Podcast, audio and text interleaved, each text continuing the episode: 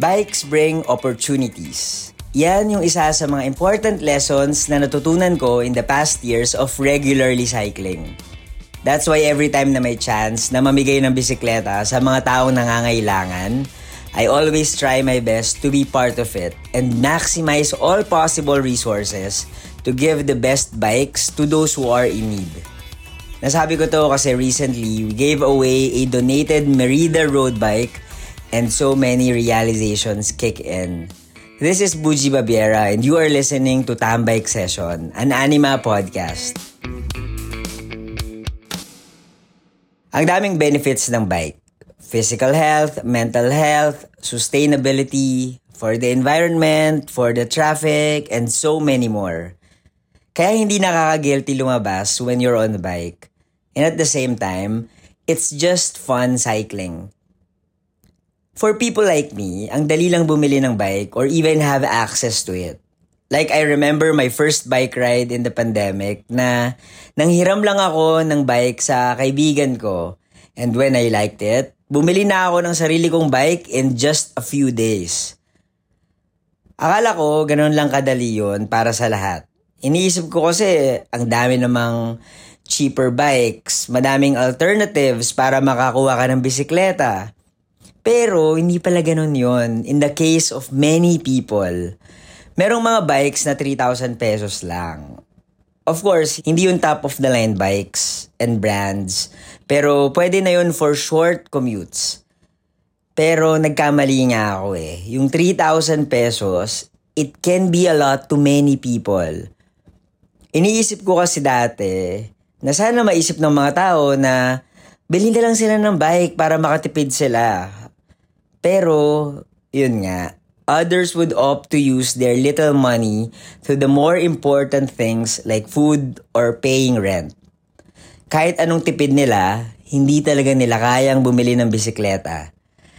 I learned all of these things by simply talking to people I meet randomly on the road. Usap lang, kwentuhan, tapos goodbye. And after nun, iiwan nila ako ng kanilang mga storya and life conditions. And dun ko na-realize yung mga bagay-bagay. Para sa mga hindi familiar, ako yung person behind the cycling platform called First Bike Ride.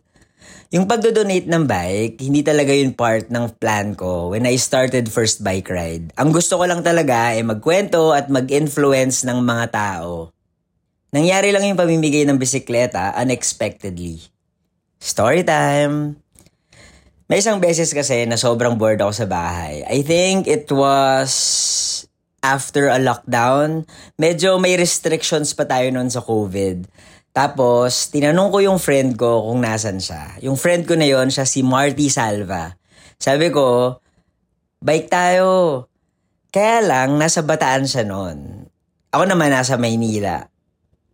So sabi ko, bakit kaya hindi na lang tayo mag-meet sa Pampanga? Pwede kong dalhin yung bike ko doon, tapos ikaw, padyak ka from Bataan since malapit lang naman. Mag-meet tayo sa Clark, sabi ko sa kanya. Umagri naman siya. So kinabukasan, nagkita kami sa Pampanga. Sobrang random lang nun. At sobrang random lang din na habang nasiraan ako sa Clark, eh meron kaming nakita na mga kaibigan ni Marty Salva from Bataan. Dalawa sila. So in-invite na rin namin sila. Sabi namin, oh tara, bike-bike tayo around Pampanga. And naisipan namin pumunta sa Angeles. Tapos napadpad kami sa Barangay Sapang Bato. This is a place where the indigenous people of Aitas live doon sila nagre-reside. And habang nagpapahinga kami, meron kaming na-meet na bata. Ang pangalan niya ay Daina. Isa siyang Aita. Tapos parang amazed na amazed siya sa bisikleta namin. So tinanong ko siya, gusto mo bang itry? Gusto mo bang subukan? And sinubukan nga niya. And nagkwentuhan kami. Kwinento niya na wala daw siyang bike, gusto niyang magkaroon. And ako naman, sabi ko, oh, parang interesting yung story niya. So, kinagabihan, I uploaded her story sa first bike ride since yun lang naman yung gusto ko, magkwento. Kunento ko yung buhay ni Dinah Then suddenly, someone messaged me. Sabi niya, why not bigyan natin ng bisikleta si Dinah? Gawa tayo ng donation drive. Personally, ayoko during that time. Kasi I have never organized any donation drives before. And meron kasing perang involved. Or baka magkaroon ng perang involved. And ayokong humawak ng pera ng ibang tao. I don't want to be accountable to something. Pero, kinonvince ako nung taong yon. Sabi niya, sige na, tutulungan ka namin, akong bahala sa'yo. So, right there and then, I made a publicity material saying na, oh, game ba kayo? Bigyan natin ng bike si Dyna. We are now opening donation. So, nilagay ko yung Gcash ko na hoping na someone would send money to help me fund Dyna's new bike. Natapos yung gabi, parang 40 pesos lang yung donation na natanggap ko. So at the back of my mind, inisip ko, wala, napasubo na ako. So I think mag-aabono ako para bumili ng bisikleta kay Dyna. And of course, ayoko naman bilan si Dyna ng cheap cheap bike lang, 'di ba? So sabi ko, sige, gagastos ako siguro ng mga 7,000 for a decent bike for for a kid for someone na kagaya niya na medyo maliit. Sabi ko, sige, napasubo na ako eh. 40 pesos lang yung natanggap ko this day.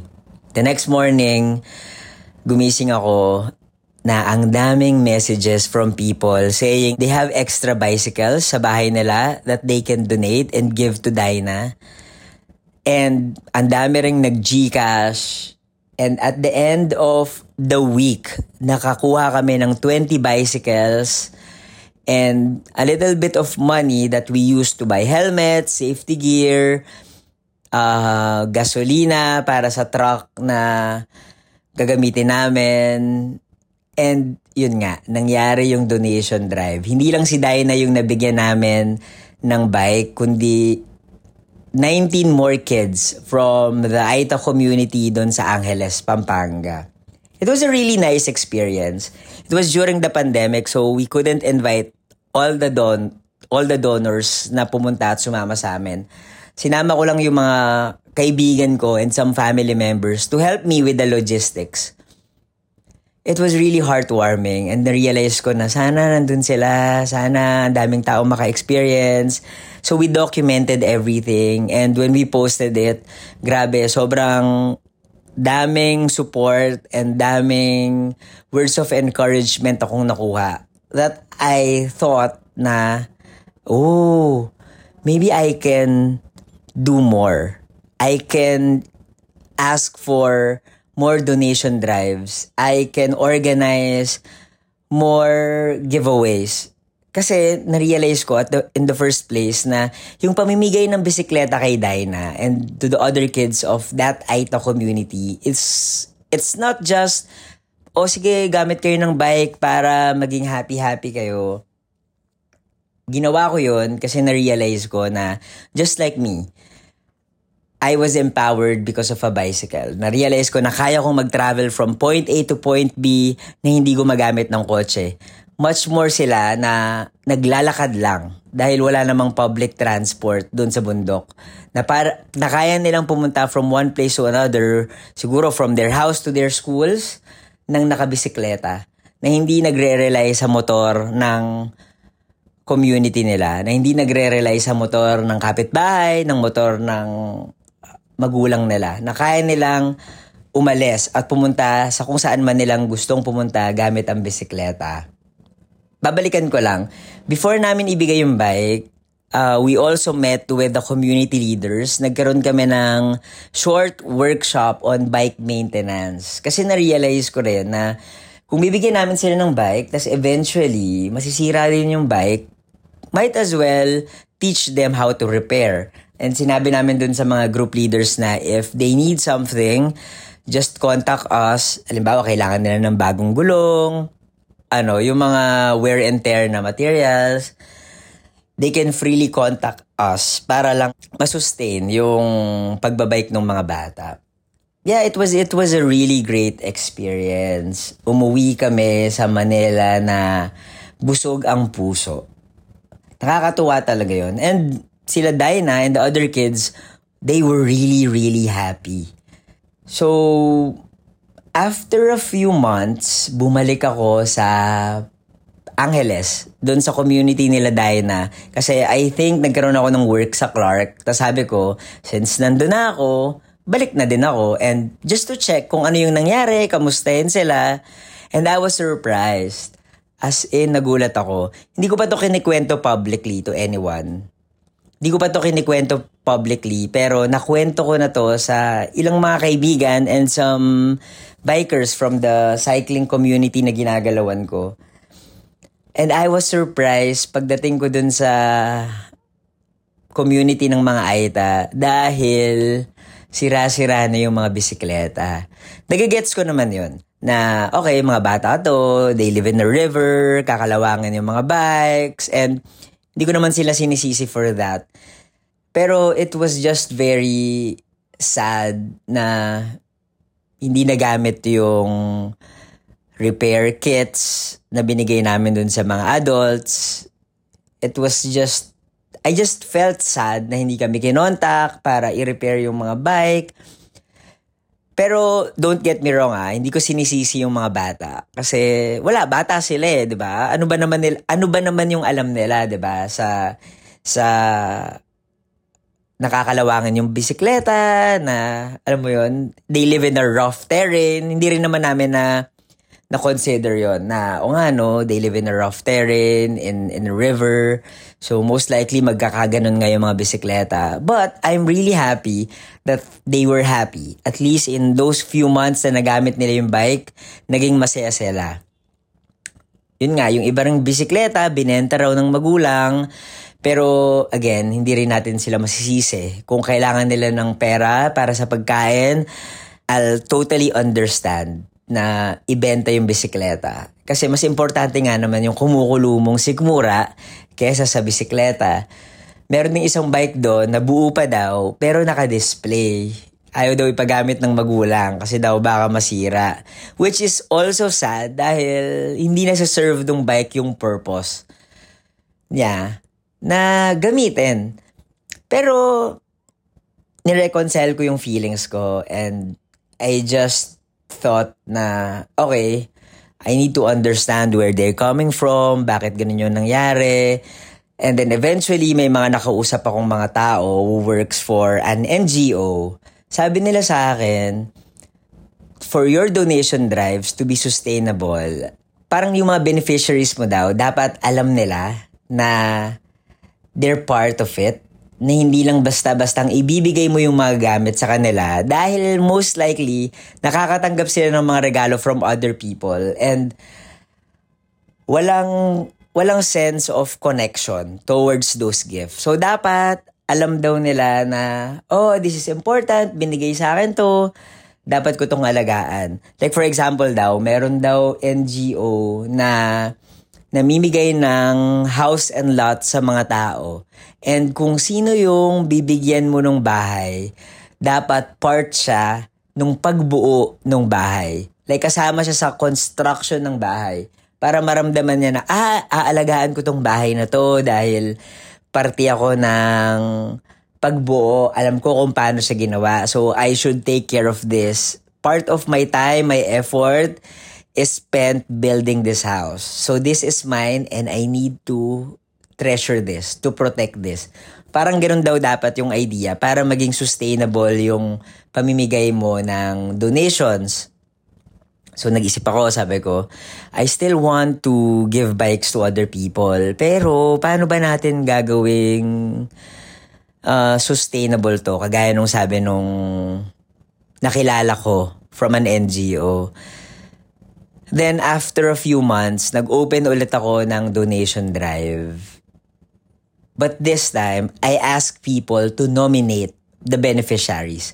Sabi ko, meron kaming open call sa first bike ride na namimigay kami ng bisikleta and you need to nominate or recommend someone. Pwedeng sarili mo, pwedeng ibang tao para makakuha ng bike. It was difficult in a way na kailangan mong basahin yung entries ng mga tao. Itong first bike ride, hindi naman to trabaho para sa akin. Kawang gawa lang talaga to. So, I go to this platform, I manage it during my free time.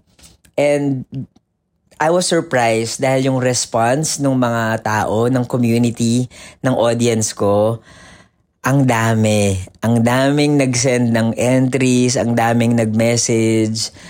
And ang hirap pumili, to be honest. Kasi konti lang din naman yung bisikleta eh. Halimbawa, uh, nung first call namin, I think I received around 200 messages.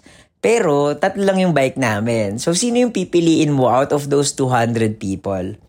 Kikwento ko lang kung sino yung mga remarkable people na nabigyan namin ng bike. So, yung unang-una naming binigyan, he's a dad from Tondo ninominate niya yung sarili niya dahil nawalan daw siya ng bisikleta. Ginagamit daw niya yon pang service from his place to the factory where he works.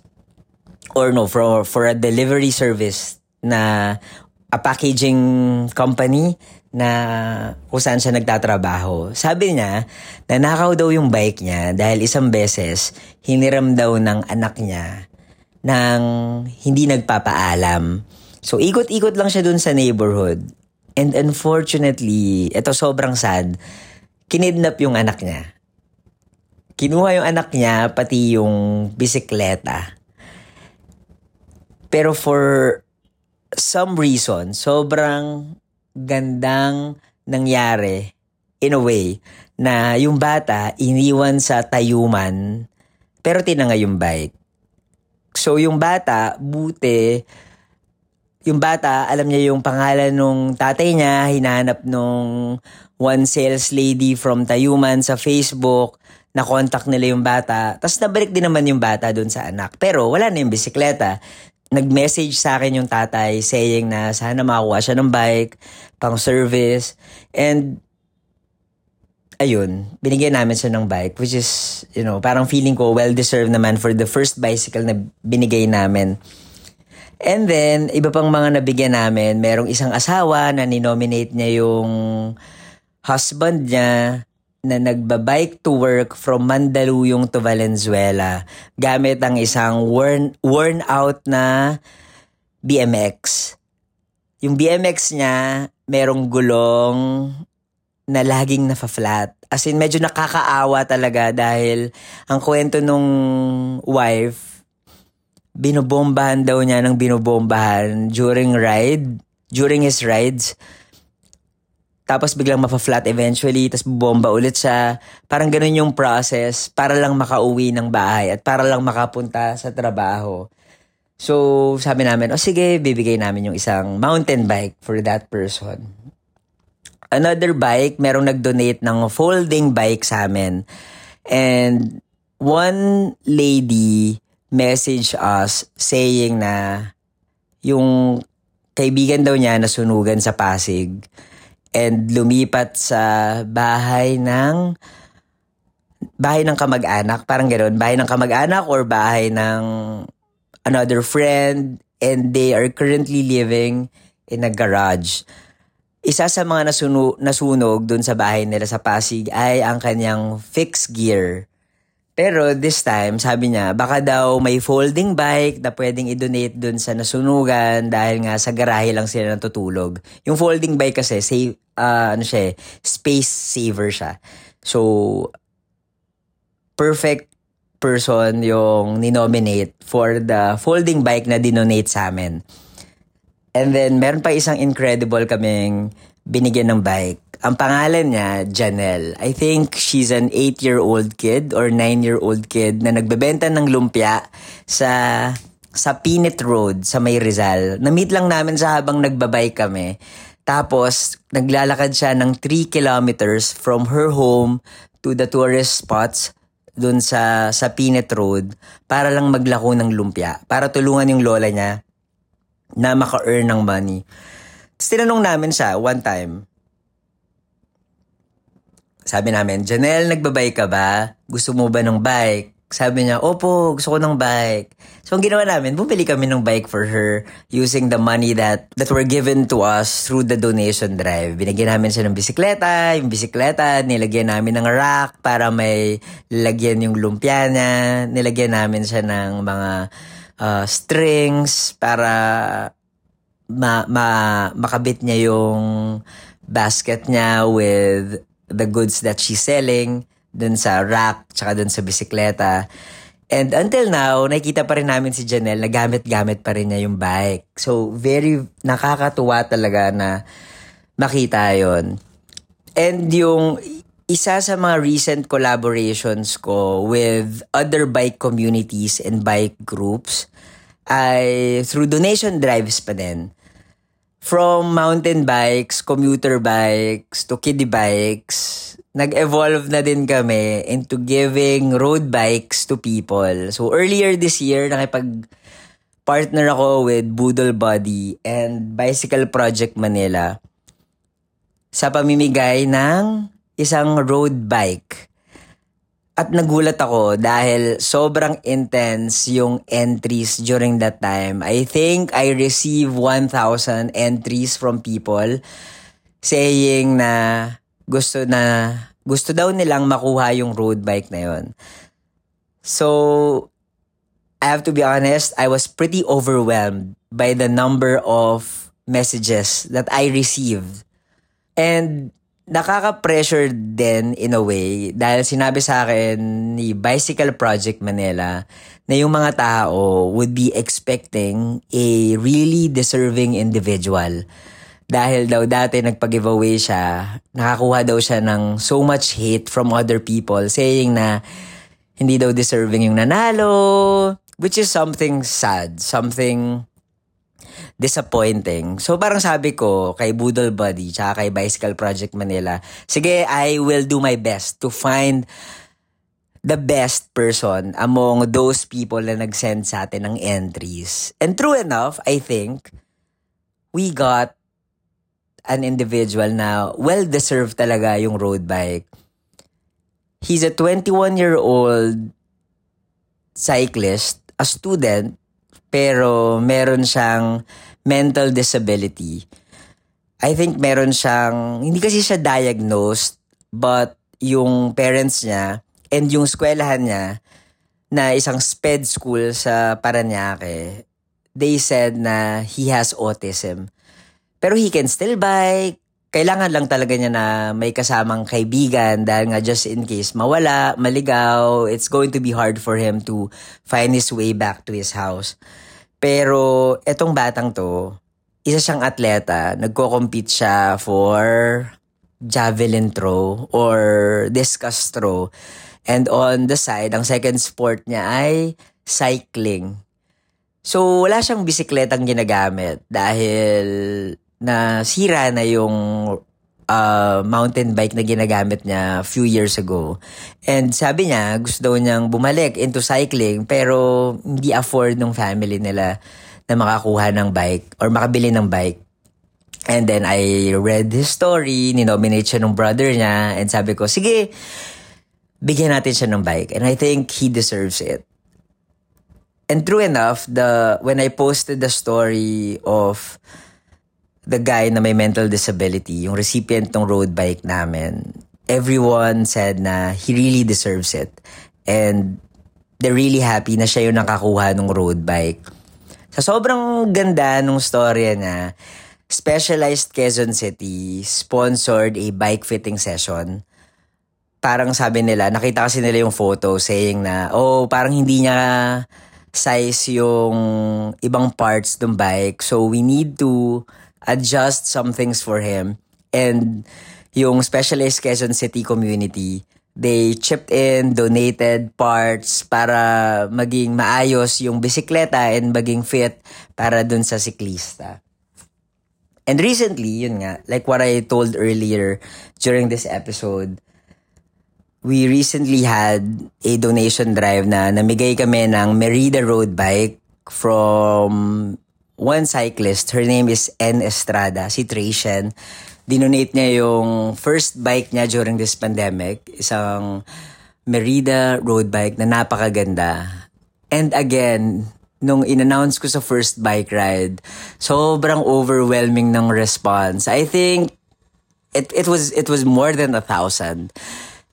I uploaded I uploaded the announcement over TikTok, over Instagram, over Facebook, and sobrang sobrang dami talagang taong may gustong makakuha ng Merida road bike. And the bike was not, you know, very exemplary yung bike. Hindi siya ordinary bike. It's an expensive branded bicycle. While even though it's secondhand, it's still in good condition. Tapos yung gears niya, it's it's it has a 105 gear. 105 Shimano gear which is one of the top of the lines na na gears in cycling. So, ang swerte-swerte talaga ng makakapili. And ako, as someone who reads all of these entries, sobra-sobra din yung pressure na napunta sa akin in picking the bike. I think it took me months talaga to finish reading all of the entries. It took me months to decide who should win the bicycle. Madami akong na shortlist, madami akong tinawagan, madami akong nakausap, and some of those people that I talked to, parang na-feel ko na, ah, hindi nila deserve. Ah, parang, baka meron pang ibang better individual. Until nakita ko yung message ni Rolly Vista. Isa siyang tatay na nagbabike to work but he nominated his daughter, si Ariel. Si Ariel, isa siyang 15-year-old student na nahilig sa cycling dahil na-inspire sa Philippine Navy Women's Biking Team. Gusto niyang kumarera pero hindi niya ma-reach yung full potential niya because because she doesn't have her own bike. Nakikihiram lang siya sa kaibigan niya and she can only train and use the bike kapag hindi ginagamit. And recently, hindi na, hindi na niya nahihiram yung bisikleta na yun talaga. Tiningnan ko nga Instagram ni Ariel, ang nakalagay pa dun sa bio na, I miss my cycling era. Kasi wala na siyang nagagamit na bisikleta. So, a few days ago, we surprised Ariel. Sabi ko kay Rolly, Rolly, congrats. Yung anak mo yung nanalo ng Merida road bike. Pero, pwede bang wag muna nating sabihin kay Ariel, i-on the spot natin siya, i-surprise natin na siya yung nanalo ng bike. And that's what happened. Tuwang-tuwa yung bata. Hindi niya in-expect na meron na pala siyang bagong bike. Tapos tiningnan ko yung Instagram account niya ngayon. Ang nakalagay na is, back to my cycling era. ba diba? Nakakatuwa yung mga ganong bagay.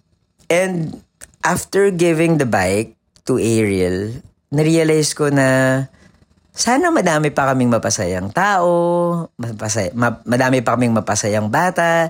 Kasi people like Ariel who has so much potential pero hindi nila nagagamit yon dahil nga because they lack resources, they lack certain things, walang funding.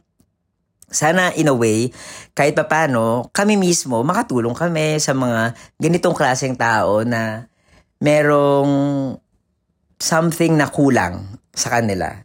So, sabi ko, sige, I'm, I think I'll open again my platform to donation drives. I'll open again my time and effort into finding someone na deserving na magkaroon ng bisikleta. And after posting Ariel's story and the donation drive story on First Bike Ride, maraming nag-message ulit saying na na Buji, kung meron ka pang donation drive ulit, join ako dyan, sama ako dyan. Tara mag-donate tayo, meron pa akong bisikleta dito sa bahay. And soon, soon, sana mas may mabigyan pa kaming mga tao. Yun lang yung story time ko about uh, giving bicycles to people. Kasi I just want to extend and share the joy of cycling to everyone. To more people at least as much as possible, gusto ko sana more people can join us in these giveaways. Kasi priceless talaga yung pamimigay ng bisikleta. And sana makasama rin sila sa amin physically kapag nagto-turn over na nitong mga pinapag-giveaway na bike. Kasi priceless makita yung itsura ng mga recipients na malalaman nila na makakakuha sila ng bike on that moment Hopefully, we get to give more bikes in the future. It can be hard, I know, but let's see. Here's to more people cycling. Thank you for listening dito sa episode na to ng Tambike Session. And sana na-inspired din kayo, kagaya ng pagiging inspired ko sa mga donation drives na nangyari sa first bike ride. And sana magkita-kita ulit tayo sa susunod na episode ng Tambike Session.